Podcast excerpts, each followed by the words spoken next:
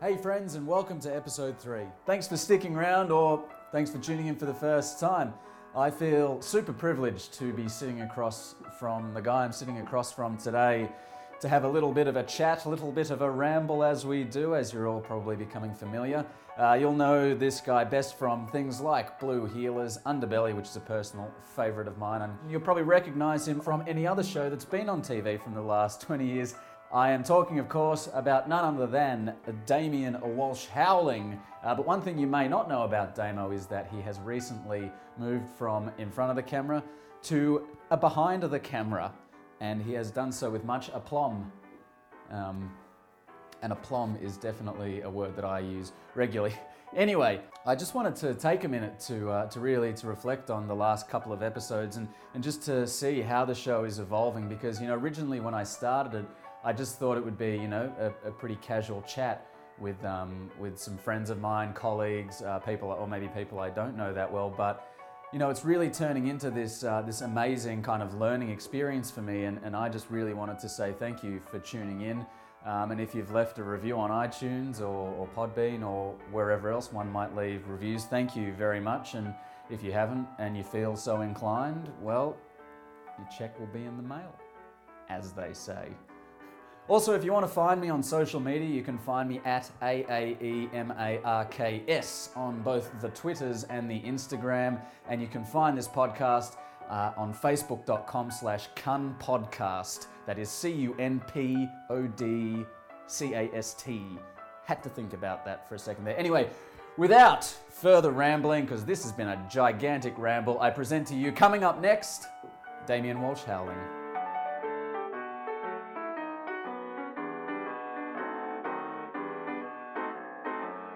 Right. Someone loves unique New York, but does Sally. New York. It's always Sally. Sally loves I don't know unique. why. New- Sally, she sells seashells. She sells seashells by the seashore. Who- Do you remember this is one? she? Neither of you boys are old enough to remember this one, though. I don't think. Go on. Choosy cheese chooses always say cheese, please, when they choose the cheese on the cheese. No, I remember at that. McDonald's. Yeah. Do you remember that? Yeah. How old are you? 30. Repeat that. I've never heard that. Choosy before. cheese chooses always say cheese, please, when they choose the cheese on their cheeseburgers Wasn't it- at McDonald's. Wasn't it che- But that was choose in the, the cheesy 70s. cheese, the triple cheeseburger? The triple Ah, that's a cheese, different one. Lovers choose when they choose the cheese, cheese, cheese, triple cheese, or something like that. No, that was the next one, I think. Ah, so right. in the seventies, it was choosy cheese chooses always say cheese, please, when they choose the cheese on their cheeseburgers at McDonald's. And I used to go to the Elston McDonald's Right. down on um, Glen Huntly Road, Yeah. and because I lived around here most of my life, and um, yeah, and get free cheeseburgers. Uh, so thank you for being on this podcast. This is the third episode of Coming Up Next, which is still the politically correct Coming Up Next. Uh, we haven't added Tuesday or tomorrow or today yet to the name. Michaela was apparently trying very hard. Michaela was well. It wouldn't be difficult to convince me. I um, I'm actually feeling slightly nervous now, looking at Nick over there on the um, on the mixing desk. What are you wearing, Nick? I mean, he can't speak because he's off. But Yeah, it's actually hear him in the it's actually about what he's not wearing. What the fuck is Look, going on? I didn't want to. I didn't want to preemptively really tell you that this was how it happens, but pants are optional. For the in, whole uh, thing? Yeah, well, the fir- the first episode, he just kind of rocked up and Hang on a he was sec. like, "I'm not going to wear any pants." Hang on. Ah, great. Thanks a lot, Nick. I told you this was going to happen. Hang on, Now- it's got a belt. So I'm going to be the odd one out here and wear pants. And Just so that anyone who's listening All to right, this good, that's knows better. there is nothing wrong with being modest. this chair's a bit cold though. Can I get a cushion? Because that's my balls That's are sitting on. We've only got metal chairs. I'm sorry. That's uh, all right. It's a, a little like torture, but that's okay. I can I can deal with it. It keeps me alive during the interview, as Yeah. well as my milky tea. Thank you for that.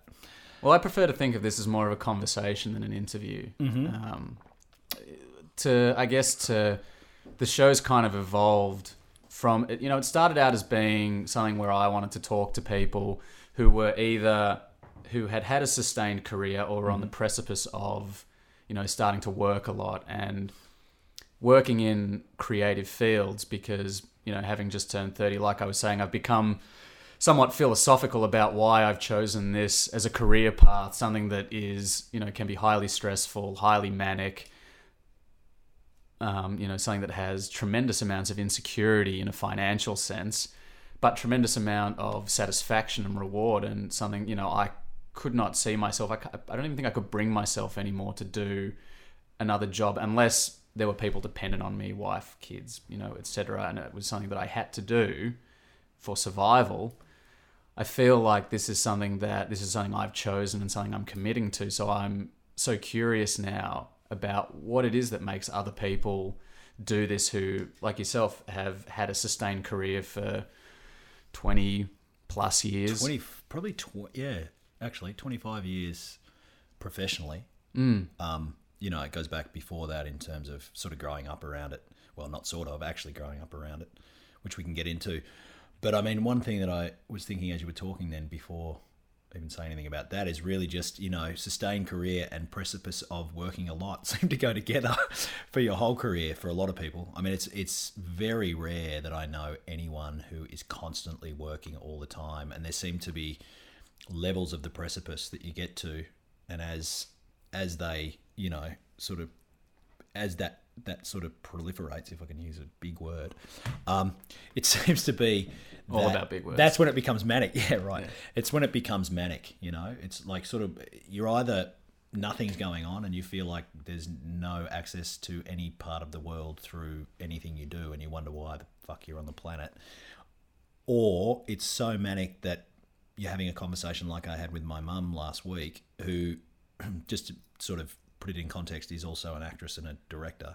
So it's not just talking to someone who doesn't understand this field, but you know, she is also a mother who quite often says to me, "Have you been sleeping?" And I just wrote something recently which she really liked, and it's quite abstract. It's a, a film, short film that I've written, and uh, she really, she really liked it. It's great that my mum likes it. Hopefully, other people do too. But um, I was able to say to her, "Well, can you see that actually the manic aspect of you know not getting sleep has helped me write this? Like that's how how I've been able to you know Yeah. get into that space of being you know jumping off the precipice and falling for a while and dropping into I guess you know Letting the mania the underworld, the, creativity. mania. Yeah, the mania feeds the creativity in a funny way. And at, at, po- at certain points, I've found that it becomes quite frightening. But Mm. if you can learn to sustain that and actually understand over a 25 year career so far for me, that hopefully I always seem to come back to ground. Do you find that? Um, do you find that maybe the reason that the mania feeds the creativity is because it brings you into presence? So Mm-hmm. when you sit down to put pen to paper, you're not actually. It's almost that unconscious part of you that is the creative side because Mm-hmm. you're not.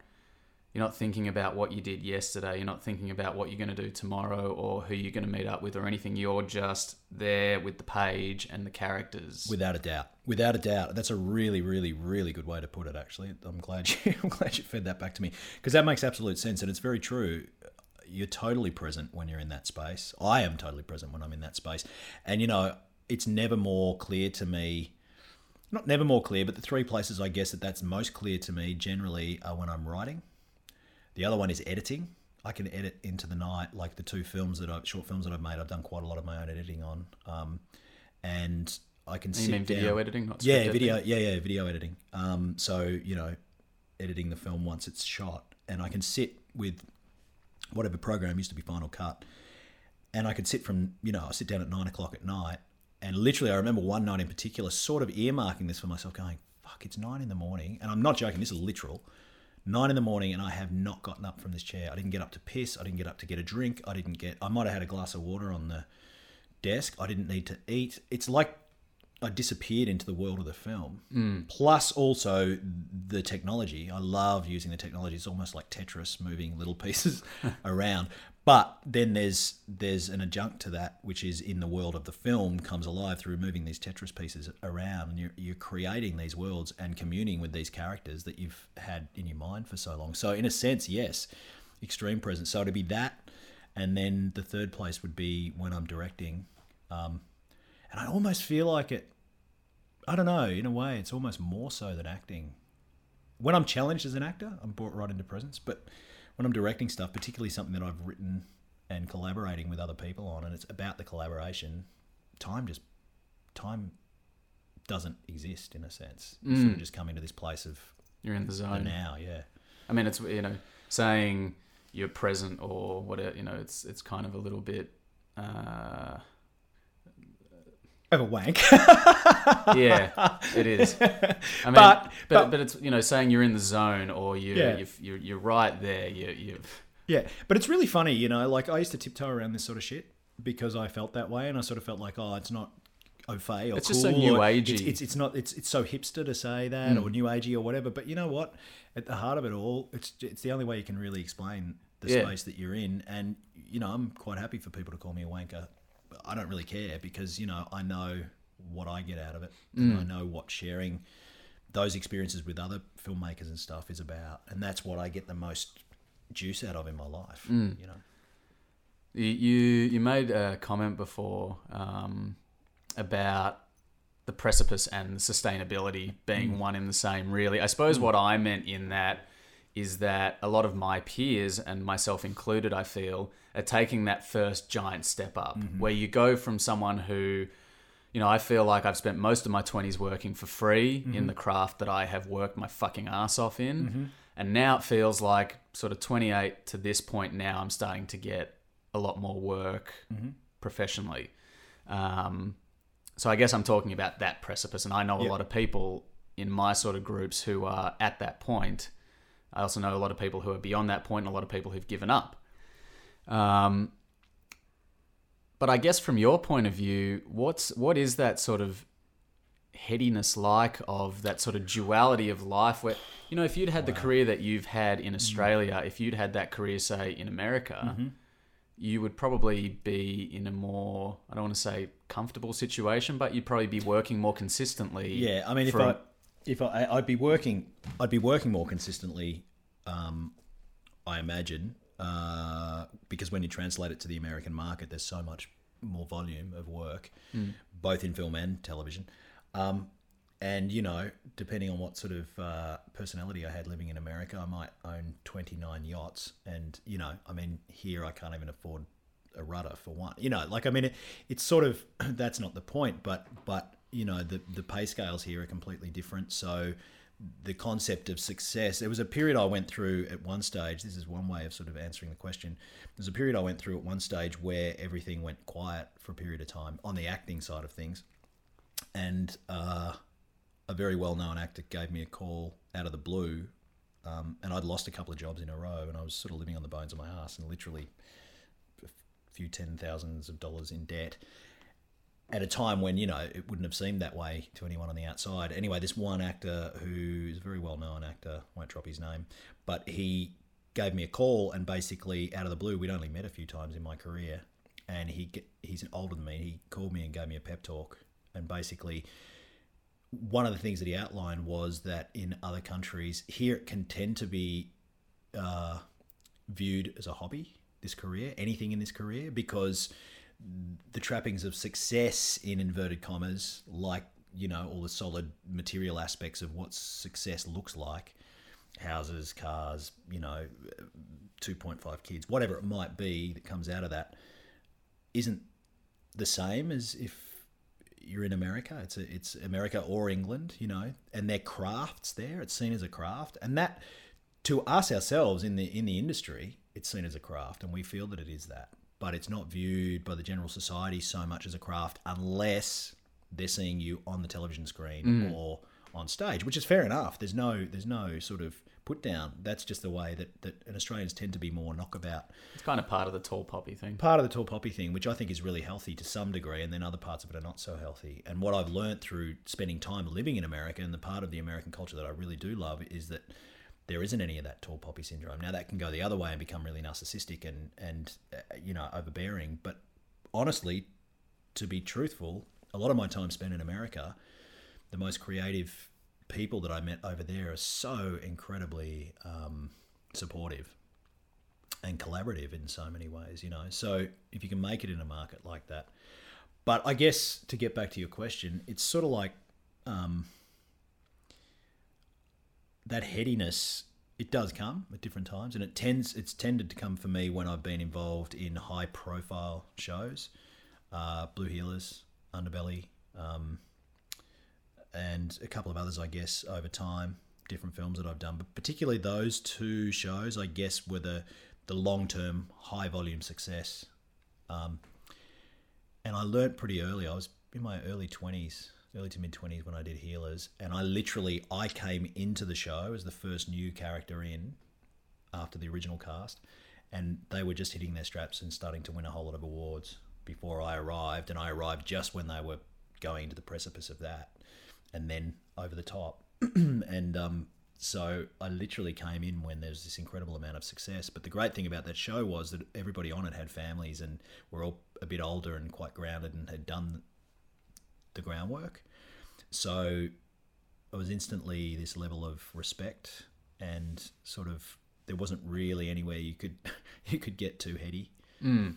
Um, I suppose um, the headiness I'm I am sort of angling towards mm-hmm. is the fluctuation between working mm-hmm. and being a recognized face, um, you know, in the public eye, mm-hmm. and then not working. I heard, um, I heard a story about an audition that you did that involved you traveling internationally mm-hmm. to then come back to mm-hmm. working at a bar. Yeah, it was actually for King Arthur. It was for the film of King Arthur. Right and basically what happened was this is this is quite a funny story to illustrate what you're talking about. So talk about precipice and then this heady thing. So I had literally I was in a period of time where I wasn't working very much. I had that year for some reason did this experiment and I sold the apartment I was living in um, because my mortgage was too big and I couldn't afford it. So I sold that apartment, which was in St Kilda.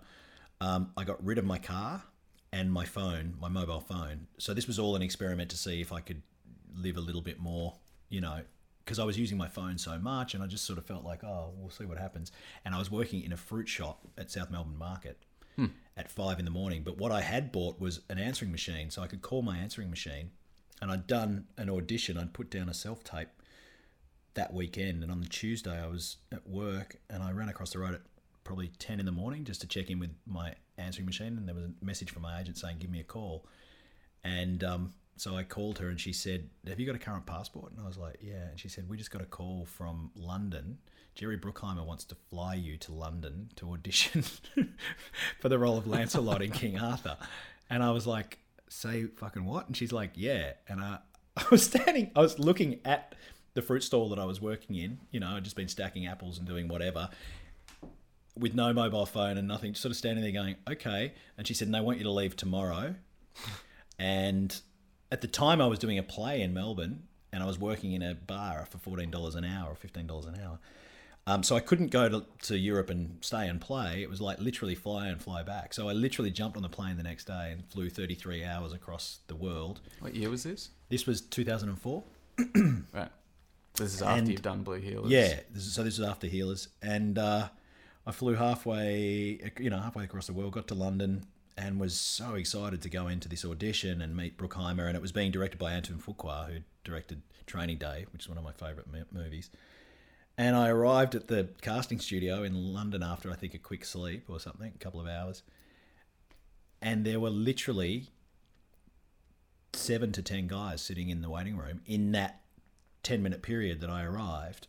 And I looked around and all of them had the scripts, the sides for Lancelot and I could hear Irish accents and I could hear American accents and I could hear English accents. And I was like, all of a sudden, I looked around and just in the, that one little period of time that I was there, these guys, so it was a cattle call. So it wasn't even that I was special in the sense that, you know, Bruckheimer, for him, it was like flipping change in a taxi, mm. oh, fly the kid over. Business class, by the way, they flew me, which was pretty funny. So I went into the room, I met Antoine Fuqua and I met, you know, Jerry Bruckheimer. and then they said, you know, yeah, that was great, whatever, do the scene. And I did the scene. And they said, fantastic. I did it twice. And they said, that was br- brilliant, great.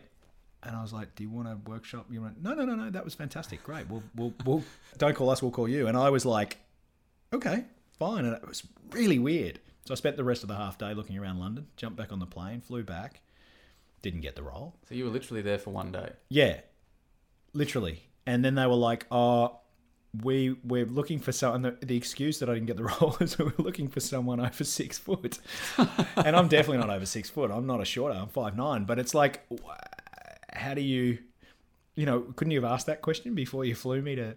So it's sort of strange. So that headiness was, it's a bizarre thing because then I was thrown back into this situation working in the fruit shop and this bar and doing a fringe play at La Mama, which I was having fun doing. But it is a very strange, and I've had a, a number of situations like that Go on. over time.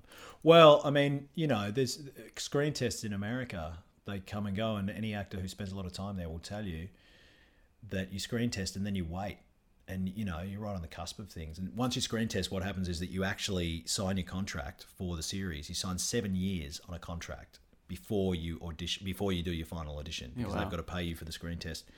But if you're going to screen test and they're going to pay you, then they want you to sign.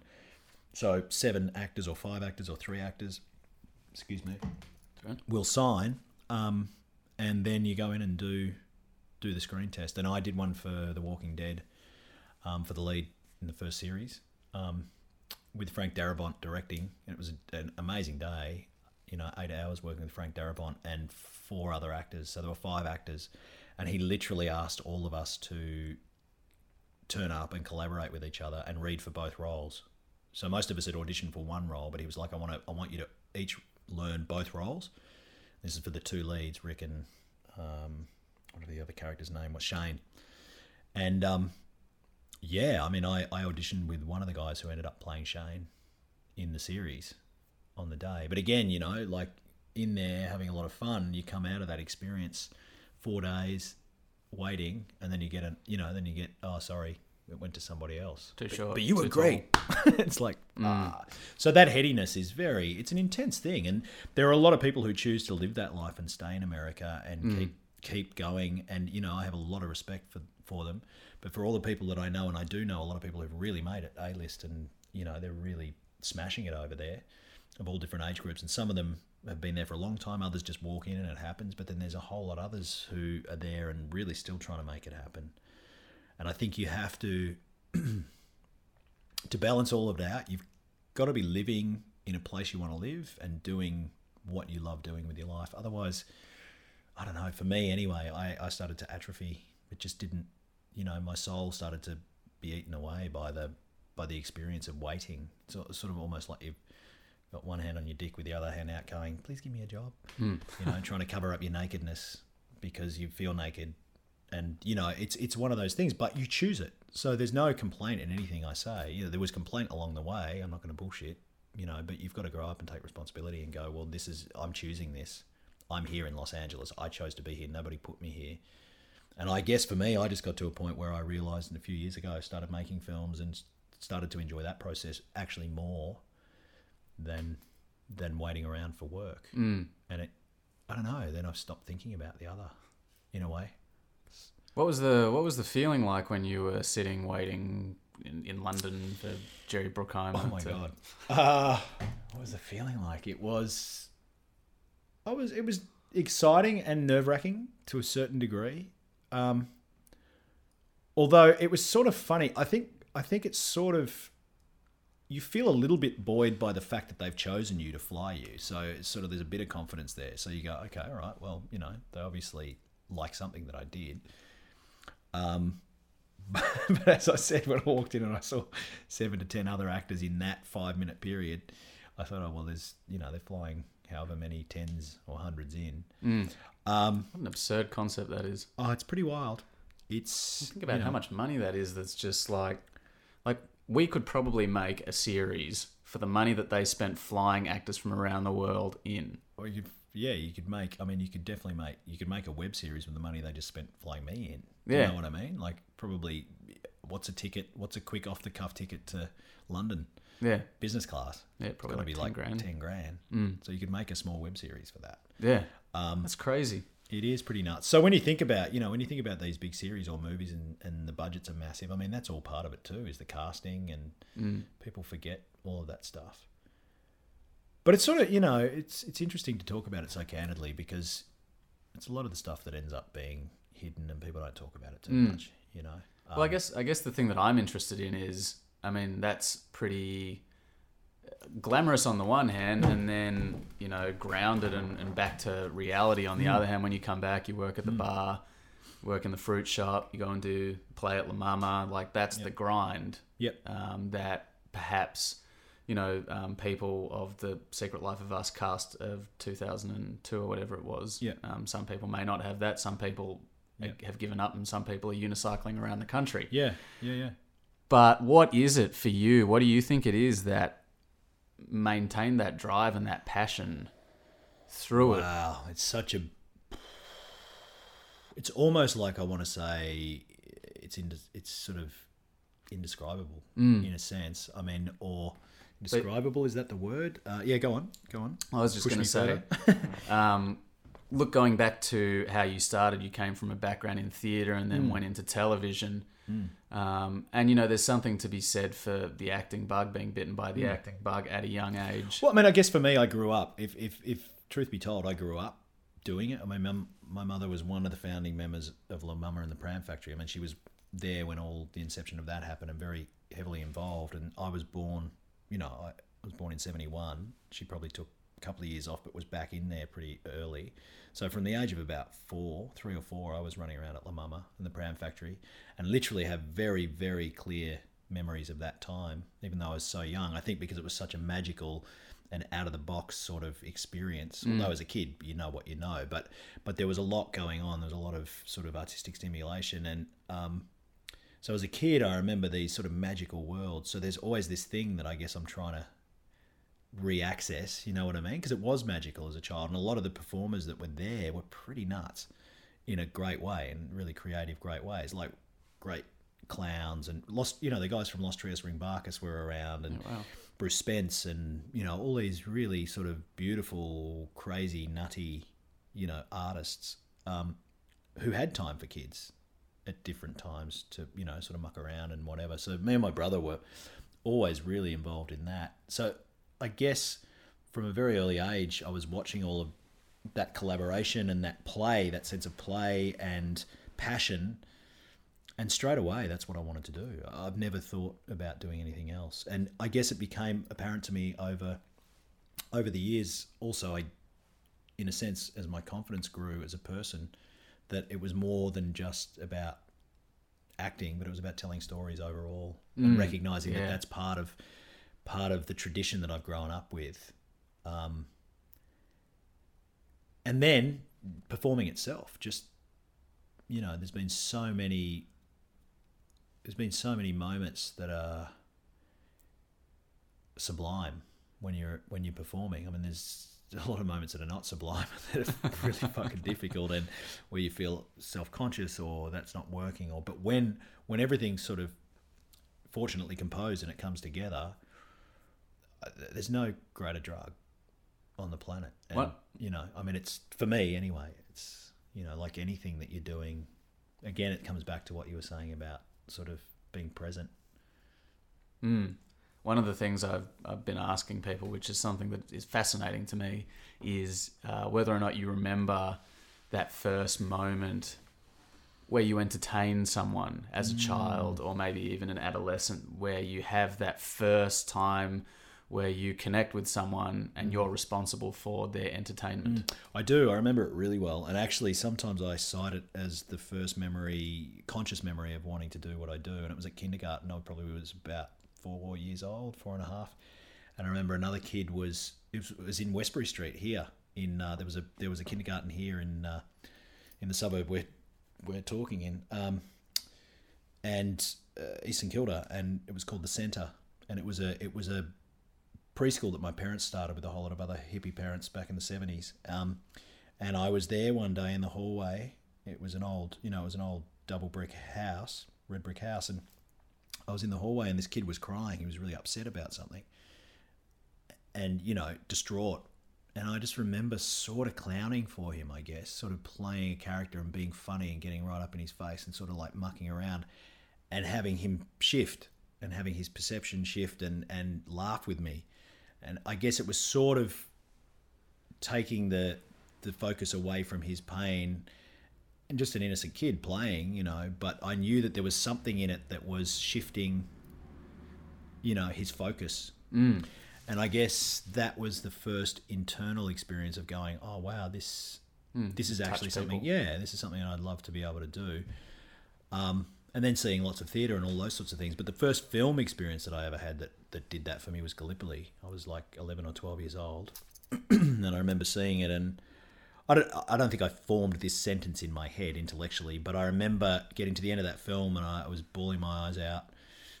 And I remember looking, sitting in the in the Forum Cinema and just going, or the Capitol actually it was. And I remember thinking, wow, this medium, and again, I didn't form this sentence, but this medium, Medium the- is part of has- 12-year-old has the- vocabulary. Yeah, yeah, yeah. But this this medium has the power to change. You know, to change me, to, to change people, to to actually. And if you think about it, some people sort of say, "I, you know, this is definitely not me." Other people have said it. it's been said quite a bit, but that you know, cinema is sort of like the modern church, in a sense. You go there and you can be really changed. I mean, it can be profane church as well, but you know, cinema and people would argue music and other forms of art as well. But uh, but for me, cinema, I'm lost in the cinema. I was never a novel reader. I don't read books. You know, I've probably read 15 novels in my life. Yeah, I'm with you. And, you know, I read a lot of other stuff, but I only do it in pieces. I don't generally read whole books. And, you know, I guess I used to think, oh, I'm a bit ignorant. Maybe, maybe not. But I, but my literacy in film is massive. I mean, that's that's what moves me. Take me into a cinema, and if someone's crinkling a chip packet, I'm the one who jumps up and tells them to shut up. but on the other hand, I'm just I'm lost in the screen. I'm, you know, probably the worst date on the planet if you take me to a movie because I'm just so caught up in what's happening. Immersed. I saw a great film last night, by the way, just off the subject, but it's called Seventy One 71. with Jack heard of it. um, Jack O'Connell. Is that his name? He's in Angelina Jolie's movie um, Unbroken. He's the lead in that, and he's in another film called Starred Up. I think his name's Jack O'Connell, uh, English actor, but it's a first time feature by a French director, and it's um, set in 1971, the IRA, and it's about a, a British soldier or a, a sort of battalion of British soldiers going into Northern Ireland. Oh my God, one of the most accomplished pieces of cinema I've seen in well this year for sure Mm. in the last couple of years. I check it out. Incredible film. Yeah. It's your uh, it's your worst theatre experience. You said before you had some pretty harrowing ones. On stage, Yeah. Oh, um,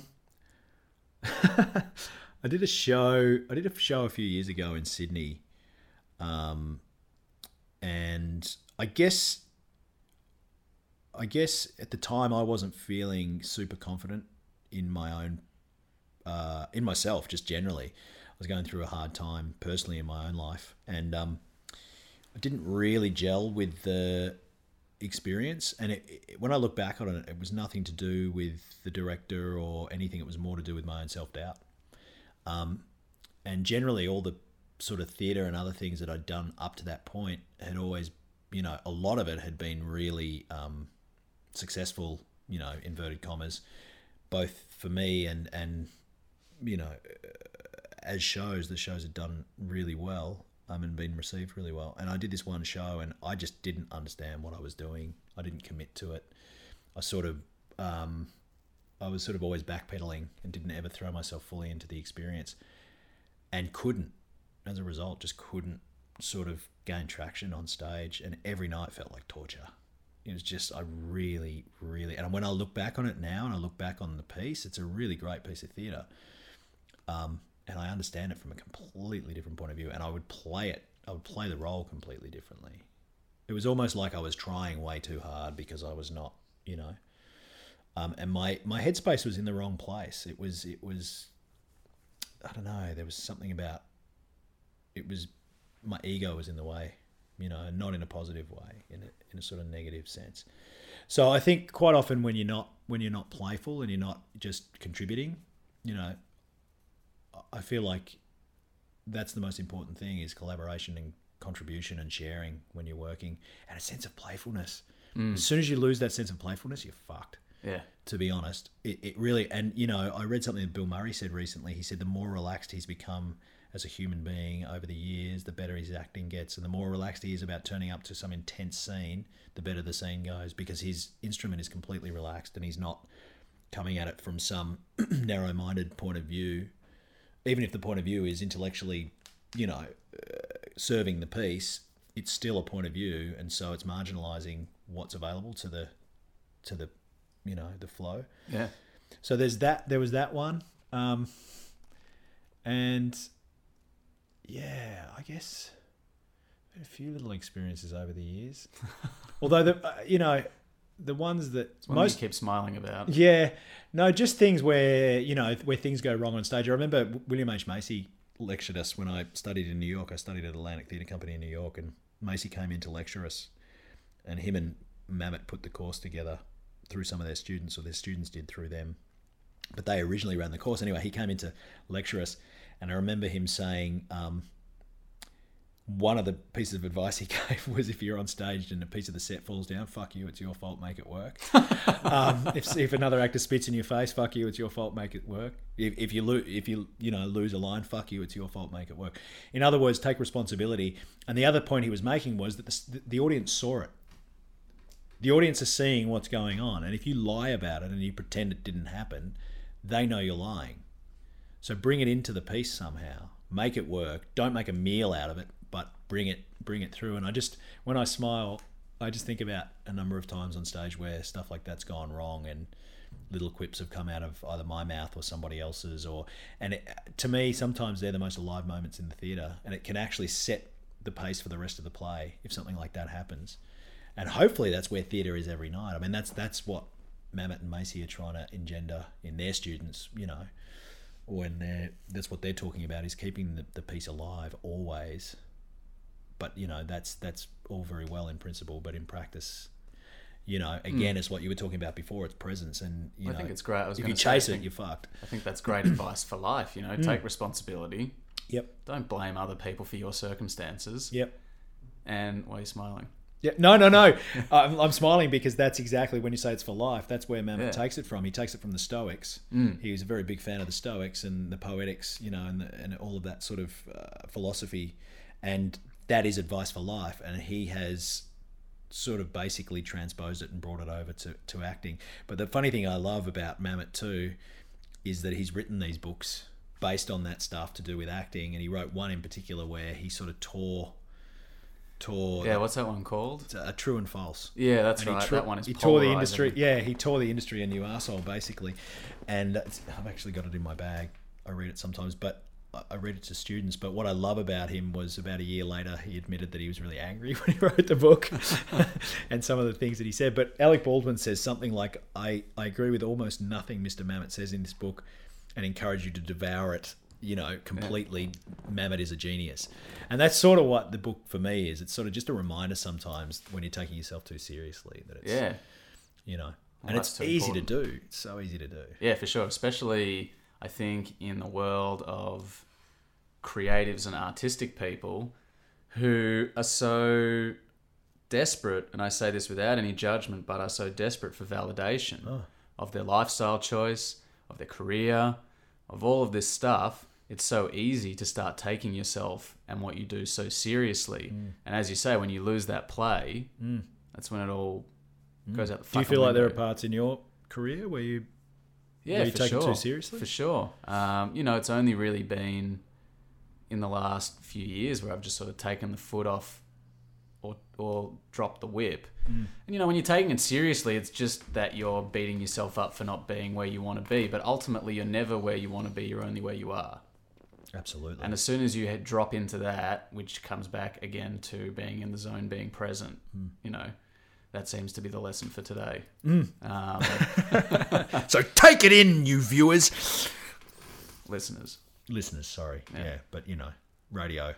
Well, people could we, be we have given them we have given them some visual. Uh, Yeah, some very nice visual imagery. Nick and my ball sitting on our chairs. Uh, yeah, well, I was really hoping that we could forget about that because I'd sort of I was present enough with you that I You'd put it somewhere else. ignoring those circumstances. Yeah.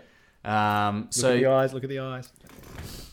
it's it's actually weird, uh, just purely by coincidence. As I said to you before, Michaela, we, I did last week, and then the week before I was with my friend um, Nato, Nathan Wentworth, who was, and you know, they, so you're three people who have actually grown up as actors or in a creative sphere. I I didn't grow up in that way. I grew up. Um, my grandfather is a writer, but aside from that, everyone in my family is more, I guess, you corporate or doctors or academics. Academic, yeah. That that sort of world. And um, my brother and I, you know, have both taken on creative endeavors. You know, Nick's a musician, and I've been a filmmaker into an actor into a filmmaker, um, which I guess is telling stories. And you know, from my grandfather, I learned to tell stories, and he would openly encourage us to do that. Mm. So I suppose this is a really long-winded way of asking you how No. you think an environment shapes what you want to do and what you decide to do. Because Michaela said the same thing about never. It's never, never sort of thinking about doing something else with her life. Mm. You know, you said that was it for you. Mm. I know for me that I came to that point a bit later in my teens, which is still a lot earlier than a lot of other people. Mm. But how do you think that upbringing shapes what you want to do? I mean, I can only speak from my own experience, and that is that massively huge. I mean, it's it's has so much significance in terms of what direction I've taken, um, and you know, uh, both my parents I thank for that. Um, I guess particularly within the field I work in, my mother, you know, because she's the one that you know was so uh, heavily involved in the theatre. But both of them encouraged me to do, you know, to go for it if that's what I wanted to do.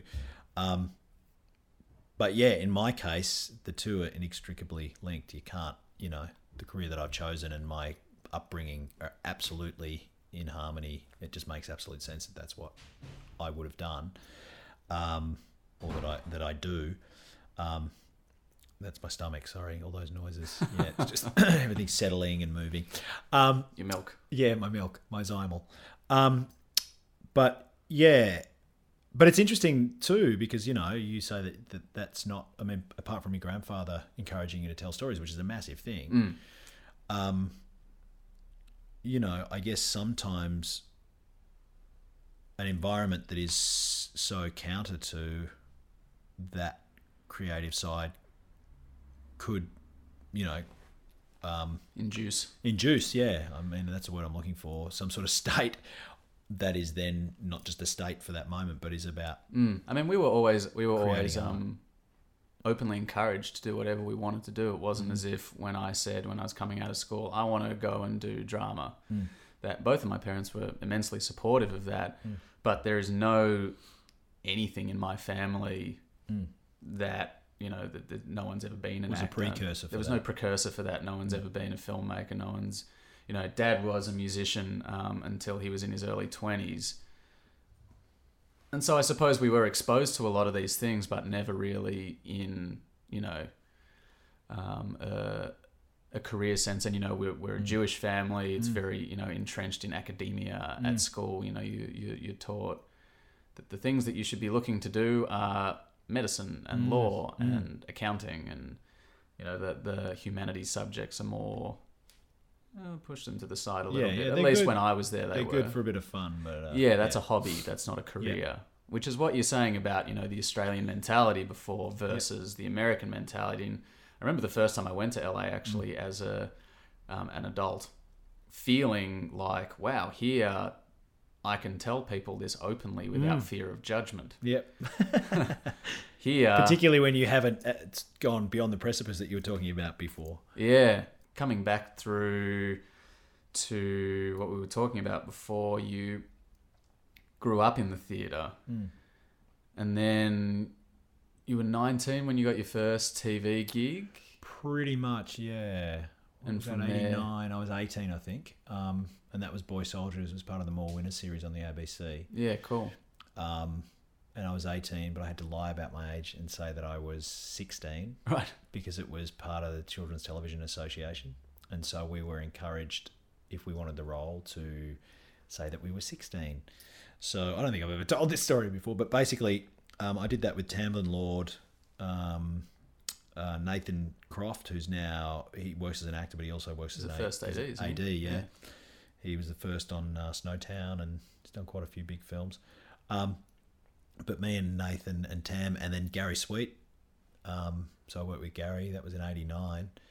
How did that, how did you feel like you know as Oh, an 18 year old was pretending to be a 16 year old. It was amazing. It was the most incredible experience, and we shot it down. It was pretty cool because it was set in 1915 or even earlier, around 1915.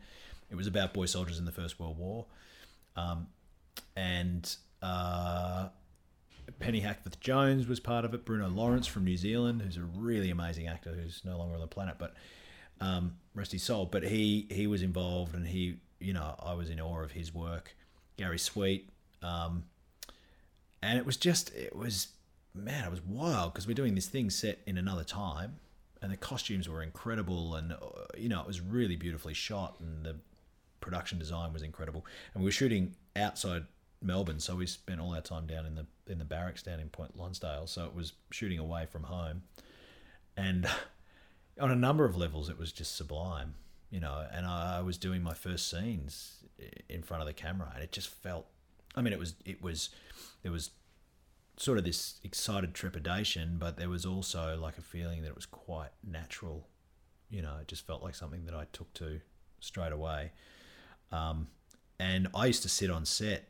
You know, we'd they, I'd finish my scene and it'd be nine at night. They'd be shooting till one in the morning, night scenes on the beach or something. I remember one night in particular, and just sitting on the beach. And I was told a few times you can go home, and I was like, "Do you mind if I stay and watch?" Like I was just fascinated by the whole process.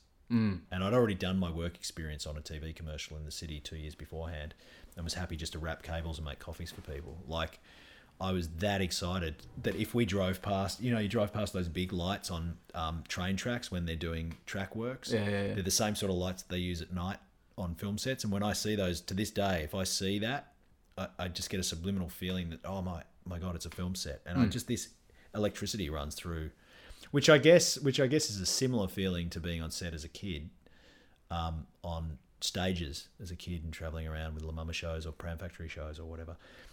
But yeah, uh, that feeling of being in that show was amazing. And Gary Sweet used to um, come and knock on our doors because we had to go to bed because we were 16 in inverted commas. we had to go to bed at what, eight o'clock or whatever, and Gary would come and knock on our doors at about eight thirty or nine and take us to the pub. and couple uh, of 16 year olds. much to the uh, chagrin of the makeup artist. It's a good word, chagrin. Beautiful, beautiful man, Nick Dorning, who um, had to make us look 16 again in the morning with bloodshot eyes. and a night of uh, partying on with Gary Sweet. Oh, it was so much fun, man. And, it, it, you know, the three friendships between me and, and Tam and Nathan, it's just like we have this shorthand now when we see each other. Mm. It was sort of all of our first experience. So you go from doing that, you kind of go into you know the Blue Heelers, the world of Yeah. TV. that was through. another that was probably another four years three or four years so i did a little bit of tiny bits and pieces on neighbours a couple of television commercials blink and you'll miss me uh quite I did. I did. Your, my favorite uh, credit of yours on IMDb is uh, "Crazy Man in Toilet." yes yeah that was actually that was post Blue Heelers i'd done Blue Heelers by that stage but clayton jacobson um that's funny clayton Jacobson. I jacobson feel like Nick could probably do that role right now. approached me for yeah, he could totally. um, Clayton Jacobson approached me for his film Kenny, and um, you know I met him through Nash Edgerton one day, and we were just chatting at the Nova actually, cinema, and uh, and he said, "Oh, you know, are you around at the moment? You know, love you to come and do a little cameo in my film Kenny, and it's just you. You'll be covered in tats, and you bust out of a burning toilet like you know, a um." At Portaloo, and I'm like, that sounds awesome. Let's go, like whatever. And he said, look, I can't pay you, but if we make money from the film, you know, it's 500 bucks. You know, that'd be. And they did pay me later because they made money through the film. I got my $500 check. But um, yeah, that was actually quite a fun night. And they dressed me up with all these full on heavy, you know, right wing tattoos and all this other stuff. And I burst out of a toilet. And I was basically crazy man. And on the first take, he came over and he was like, "Oh, settle down, settle down, don't hurt anyone." Like he was, but he'd forgotten that I'd done four years of stunt work on Heelers. So when I jumped out of the toilet and was attacking people, I wasn't actually hurting anybody. Um, and he said, "Oh, that was a bit, you know, that was a bit intense and over the top." And then he always jokes when I see him. He always says, "I used that fucking take. It's great. That was the one. Like I asked you to settle, and it didn't work after that." Um, but yeah, that was fun. That was. I I love collaborating with people. You know. Collaboration is the best thing in the world. Oh. And when you have that moment, which you, talk, I guess you were alluding to before with the editing, Mm. when you have that moment where it goes from being a project to being a film, Mm. and it just sort of comes together, and you can see all the work that everyone has done, and then it just disappears and it becomes its own living, Mm. breathing thing. Um, I wanted to ask you actually about Underbelly, which I loved. Um, and actually, Benji was my favorite character when I was watching it. Um, and you became quite entrenched in the character, but also quite well known for this character. Absolutely. Um, And one of the things I was talking to again Michaela last week about was, you know, we talk a lot about a lot of people get into acting because they want to be famous. Mm-hmm. And I make no sort of judgment on that. If Mhm. that's what you want to do, that's what you want to do. Mm. Um, but I know a lot of people who are in the industry who are working aren't really interested in that side of things. And I could imagine that playing something that iconic and that with that much um, gravitas, Mm. that you would be noticed a lot and recognized a lot as this person. Mm-hmm. Is that something that you feel like you've had to sort of navigate through? Yeah, I mean, I guess, I guess you know, there's always an element of that. It's one of the, it's one of the aspects of the industry, and and I guess the way I look at it, this is just my own personal view, but you know, I see the the whatever the that aspect of being well known as a byproduct of the work itself. The aspect of it that I think is important is that you know, uh, do I want to tell stories to the widest audience possible? Absolutely. Without a doubt, I don't shrink back from that. Of course, I want to. Of course, you know, you want to access as much audience as possible because you know and and have them access the work as well and whatever they think of it is what they think of it. But it, it's always a it's a buzz to, to access an audience. And particularly if they they like you know or they're moved by or you know somehow have an experience through that. And underbelly was definitely one of those jobs.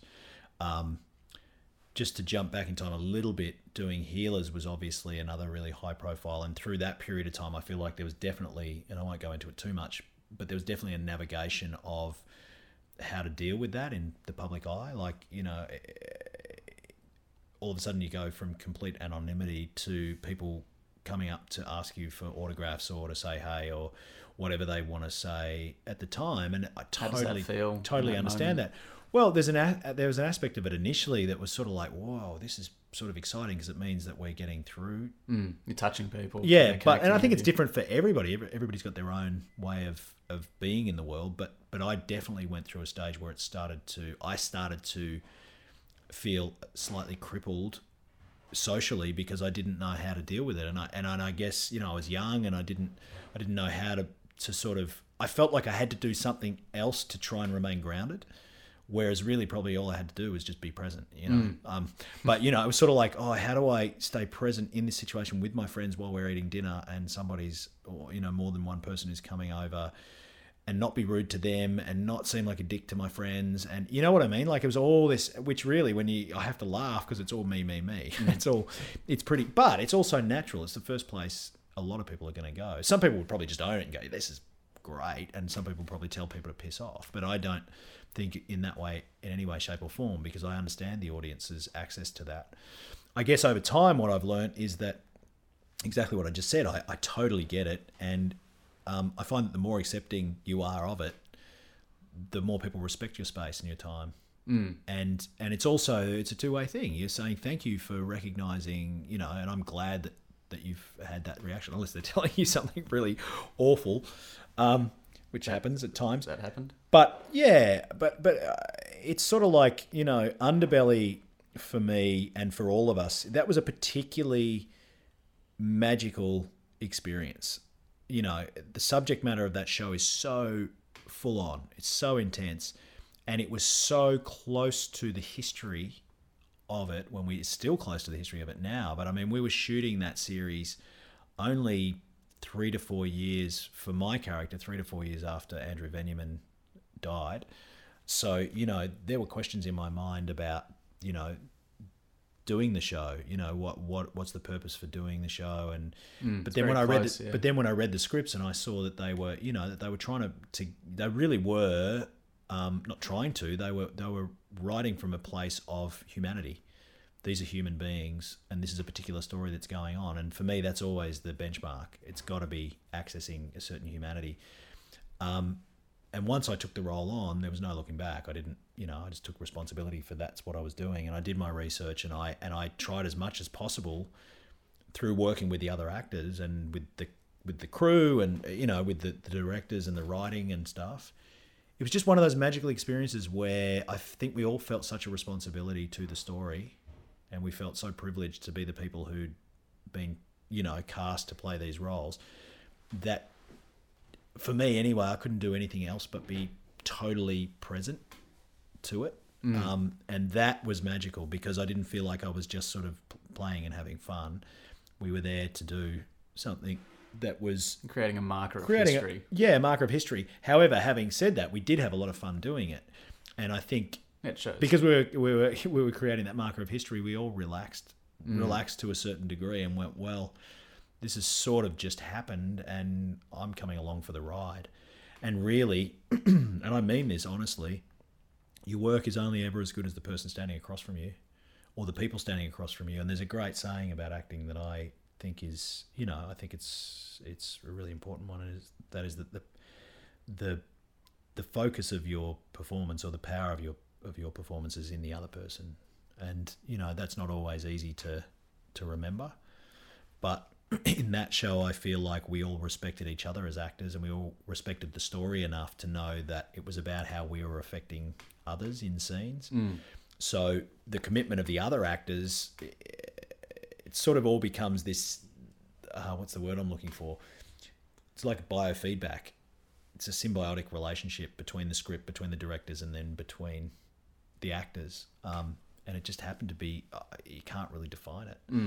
Um, and it was hugely successful, um, and people felt like they knew those characters. And for me personally, because you asked about Benji in that in that way, people did identify with that character because of the writing, because of you know whatever elements came together, and I was fortunately able to step into that role and and actually access something in myself that that was um, you know that for me was a really really really personally special experience. It's one of my favorite experiences playing a role ever. But that show, I think that show for me really um, it was a benchmark for for work after that in a way. Mm. I learned something on that show. I think because of the responsibility, I I just went okay. Actually, what I did was I went, this is not this is about everybody, and it's not you know. I suddenly got it a bit more. I sort of went, oh, this is a whole there's a whole massive story that's gone on to create this piece of television, Mm. um, and we're just little players in that, in a sense. That's what the focus is on, but you know, without all of the rest of it, it just doesn't happen. Mm. Going back to that, like creating those sort of iconic characters and the way that I guess people respond to fame. I mean, you know, again, doing that, doing Love Your Sister with Sam Yeah, certainly showed me the power of humility and, and, and Right. being humble and, and being irreverent and not taking yourself too seriously and all that sort of stuff. Um, I'm curious what it was like a couple of years earlier than that when you did Ned Kelly, mm-hmm. Because that was a massive cast. Mm. Um, Heath Ledger, Orlando Mm. Bloom. Um, Who else was in it? So it's Heath, uh, Joel Edgerton, um, Naomi Watts. Naomi Watts, that's what I was thinking. Um, Uh, yeah, what? I mean, what was it like to work with Heath? Were you were you good mates with him? I didn't. I didn't work directly with Heath on that um, in terms of on camera, um, but that was the job that I met Heath on. So um, Gregor Jordan was directing it, um, and you know Joel was already a mate. We'd already done a film together. We'd played uh, gay lovers in a film called Saturn's Return Mm. back in uh, 2000, I think, or 2001. Were you mates before you did that? No, we met. Okay. Well, I, I basically saw him do Henry V, the famous Henry V that he did for Bell Shakespeare, and was blown away. And then four weeks later, I was cast opposite him in this. I was cast first actually, and they were looking for the other role. And then they called me and said, "We think we've cast Joel Edgerton. This guy Joel Edgerton." I was like, "Awesome! Like he's such an amazing actor." Um, and that was written by Christos Tsiolkas, that film, who wrote The Slap and Head On, and um, that was an amazing experience. And then we, by that stage, we'd also we were doing Secret Life of Us together. Joel was a key cast member, and I did about six or seven episodes. Um, and we were all living in St Kilda and hanging out a lot at that time. Um, a whole lot of us, but yeah, going onto the set of that film was pretty amazing. It was probably the biggest film set I'd been on. Well, it was the biggest film set I'd been on up to that date. That was when I met, you know, I met those boys um, and I was I had just come back from overseas, and Gregor asked me if I'd be his rehearsal actor. So if I'd stand in during rehearsals in the rehearsal period, not during filming. and stand in for whoever wasn't there. So it was pretty funny.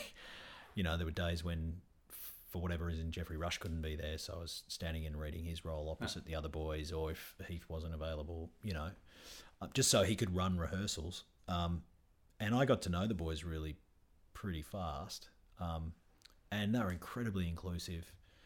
Um, and you know, Heath, you know, what do you say about Heath? He he was the most incredibly humble, generous human being. Um, and you know, yeah, we we developed a friendship from that point onwards. Um, You lived with him for a while. yeah, I spent a bit of time in LA, um, living at his house and stuff, and you know, it was an incredible time. Um, and he really, he really invited me in to that world when I was there, um, and was not at all. You know, my dad came to visit me at one point. I remember, and the particular night that my dad arrived in LA, for example, we were going out for dinner, and I was living on the bones of my ass, and you know, Heath said you should come for dinner, and I said, "Oh, my dad's coming in. You know, I'll leave it." And he goes, "No, no, bring your dad." And I was like, "Oh," and he's like, "Dude, don't even think about it. Just you know." And he was always very inclusive and invited my dad to his New Year's Eve party, and you know, he was just a very, very real person. And he'd never met my dad. He didn't know if he was going to fit in. He just was one of those people who trusted it'll all work out. Um, What was his? Uh, I don't know if you ever discussed with him, but what was Hmm. his sort of take on the craft of acting and, and he didn't discuss. pursued He didn't discuss those things. He really didn't. He, Mm. he's pretty. You know, uh, one thing that I will say, and you know, look, you, saying any of this sort of stuff because it's you know, it all gets sort of munched up and turned into legend, and it's just it's just the way people are. But you know, Heath was a very easygoing human being, from my perspective, um, and um, he uh, from what I saw, he wasn't really into analyzing stuff. He was just into living life, and I think that's why he did so well. To be honest, I just he was absolutely present. He really was, um, and I think that's why he was so successful and why people were so drawn to him in all walks of life, whether they knew him or they didn't. You know, um, and you know he was an incredibly generous human, as I said. You know, and uh, because of that, you know, it's a really funny thing. I, you know, I don't talk about him very often, um, and that's not because you know, that's not because of anything else than he was a very private person as well, and you know, I can reflect on how I felt about him, but his own his own experience, I don't know. He was just he was fiercely private, just in the sense that you know, this is life and this is the moment, and you don't really need to speak about it outside of that sort of stuff. You know. Mm. Um, but yeah, I mean, my memories of him are very fond, and I'll always be very thankful and grateful for the time that I spent with him and for the time that he, you know, showed generosity not only to me but to other people around me as well. Mm. Um, and you know, one thing I'll say about the Ned Kelly, because you asked, is that I shot a small scene. Gregor came up to me at this party we had, um, and he said, "Oh man, I wish I had a role in the film for you. Like, you know, you know, the more that I, the more that I think Yeah, about yeah. it, do you want to kill me now?" I was like, "Yeah, I sort of do." And he said, "But hey, listen, I do have this little role, and I sort of, you know, would you do it? Like, it's a, it's two lines, and then you die, basically." Um, and it's a re- it was a really funny scene because it's basically this cop who shoots, you know, thinks he shot Dan Kelly, and he yells out, he yells it out, he yells out, he yells out something to the to the guy who runs out of the bar. He says, "Stop where you are," or something, and then he says, "You know, I, I shot Dan Kelly," and then he gets shot in the head himself. And Gregor, Gregor's sense of humor, that whole beautiful sense of humor that he has, and I've worked with Gregor a bit now, um, but you know, two hands and then old school, which I just did with him. Didn't do two hands with him, but that sense of humor. And he said to me, he said, "What you need to do is you need to yell it out like you won the lottery, like yell it out to everyone, the whole field, and then you know, and then you get squibbed in the head." And it was a really quite a complex scene, even though it was only literally five seconds on screen or 10, 15 seconds on screen maybe. But I was tapped into four different departments. So there was, you know, special effects with the squib in my helmet, which is the, for anyone who doesn't know, squib is the, the little blood pack that explodes, you know, and this, you know, bullet hits me in the head. So the squib has to go off at the same time as I'm firing my own gun. So that's the armory. And then I've got Gregor talking to me. and they've got the special effects of rain coming in as well. So those machines, those rain machines, are really loud. So you have to you have to read dialogue everything later. So you can't even hear anything. Rain's pouring down on top of me, and then I'm working with the stunties as well because I've got to I've got to fire my gun at a certain point so that they can set off the squib on this other guy's leg because it was all being done in one shot. And then I have to yell out this line and do everything. It was all this timing, and it was really funny. And I and I remember being there, and they were just about to run the rain machines, and I'd been briefed by these four departments and Gregor as to how to do it, the whole scene. And I must say, I was pretty nervous, but I just thought, oh well, this guy in this situation would probably be pretty nervous. And I remember, I remember doing the scene, and we did it in one take. Luckily, we sort of were able to do it in one take. It just happened. It just somehow it happened. And Gregor, Gregor came running down from the monitor through the mud. He was so happy that we got it done in one take because it was quite a complex moment. And he came and picked me up out of the mud and gave me a hug. He was like, "Oh, you know, awesome, great, whatever." And I remember looking up just on this little rise on this hill, and Orlando and Heath and the other boys were all standing there. They'd all, they'd all come from their trailers to watch, you know, to watch. and it was just really, it was such a nice moment. It was really, you know, and that's the sort of guys they are. I find that my experience living in Los Angeles and spending time there with many different people, that quite often the greatest artists are the ones that are, that are the most successful. And if you want to say, you know, the whatever terms you want to use, but the the ones who are in that mega stardom are the most grounded. Really, in the end, the more the more profile and the the more uh, prolific they are as actors, to me and my experience, the more grounded they are and the more willing to give. You know, and there seems to be a real, a real silent mentorship that goes on between. You know, Heath looked up for a lot of people, and then, you know, other people who are there now are always sending down the line, come and stay at my place. They'll they'll buy a house or hire a place with three extra bedrooms so other people can come and stay and you know because there's a lot of australians going over. Not just australians but you know it tends to be that you've got to share you've got to Mm. you know. Heard a great saying jack Lemmon the other day. I think i'd heard it before but someone said it you got to remember to send the elevator back down to the ground floor. Mm. you know and um yeah i think that's a really that's one of my favorite parts of the of the industry Mm. We talked a lot about presence and collaboration. I mean, is that what life is for you? and the opposite. As Yeah. much as it's one thing, it's the opposite. Like you know, what goes up must come down, and I, I really do believe that that's how how it works. You know, to whatever degree that you're present and collaborating, you I'm probably just as fucking selfish and and um and not present and uh and lost at times. You know, really. But I mean, but I mean, I guess those things are always, you know, they're always going to be there hand in hand.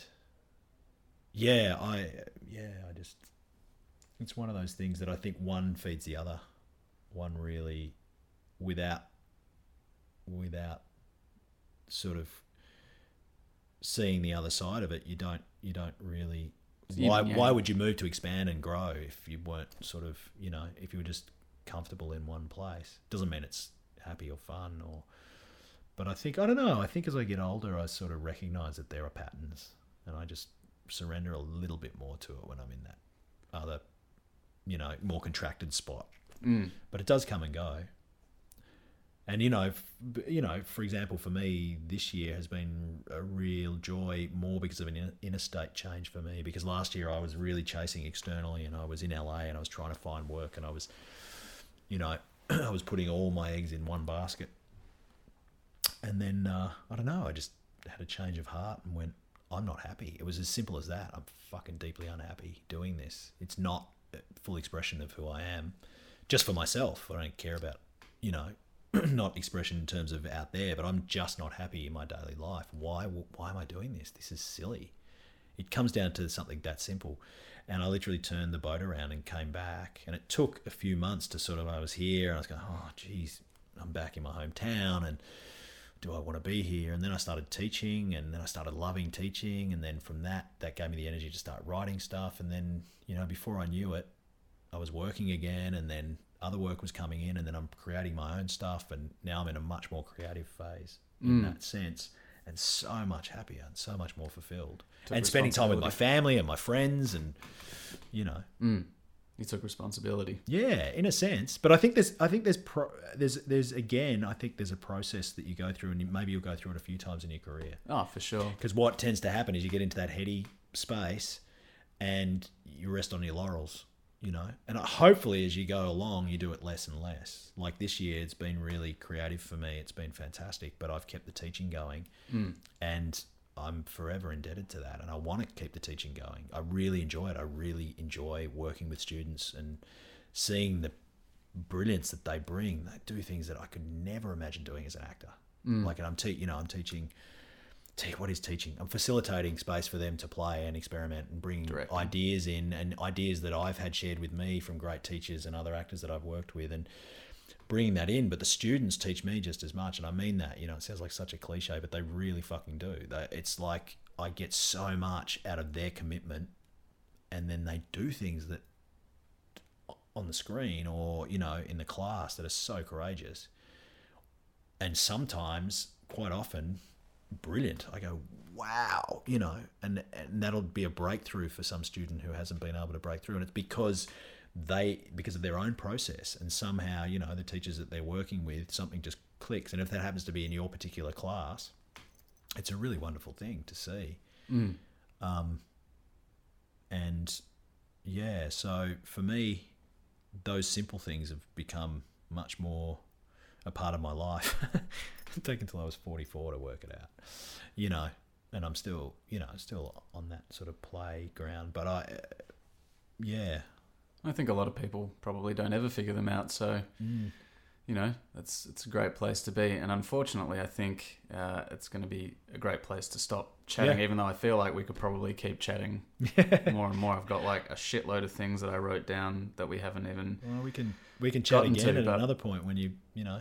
Yeah, that'd Absolutely, be great, really man. I'd love it, to. man. I'd love to have you in again. Um, Yeah. What makes you silly? Wow, what makes me silly? Yeah. Um, what makes me feel silly, or what what makes me Whatever. What makes me silly? Whiskey, Yeah. absolutely. And what do you do when you silly on Uh, whiskey? Fuck, man. what don't I do when I'm silly on whiskey?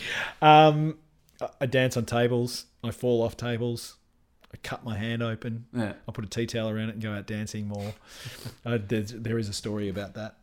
That actually was one of the silliest nights I've ever had. And I actually fell off a bar. I was dancing on a bar, and the barman was trying to get me off the bar. And I fell, and on the way down, it all seemed to happen in slow motion. I was falling through the air, and I, I knocked a Galliano bottle over as I went down. And you know how tall and thick that glass is. Yeah. And it hit the ground before I did. And there was a shard sticking up like the Eiffel Tower, and my hand went straight. I've still got the scar. I can show it to you on that finger there. Oh, And wow. it sliced my finger wide open right at the webbing. Sorry for any graphic detail. And uh, down, almost down to the tendon and the bone. And I literally just wrapped a tea towel around it and kept going. And I partied all night. And I got back from being out at a nightclub at five in the morning.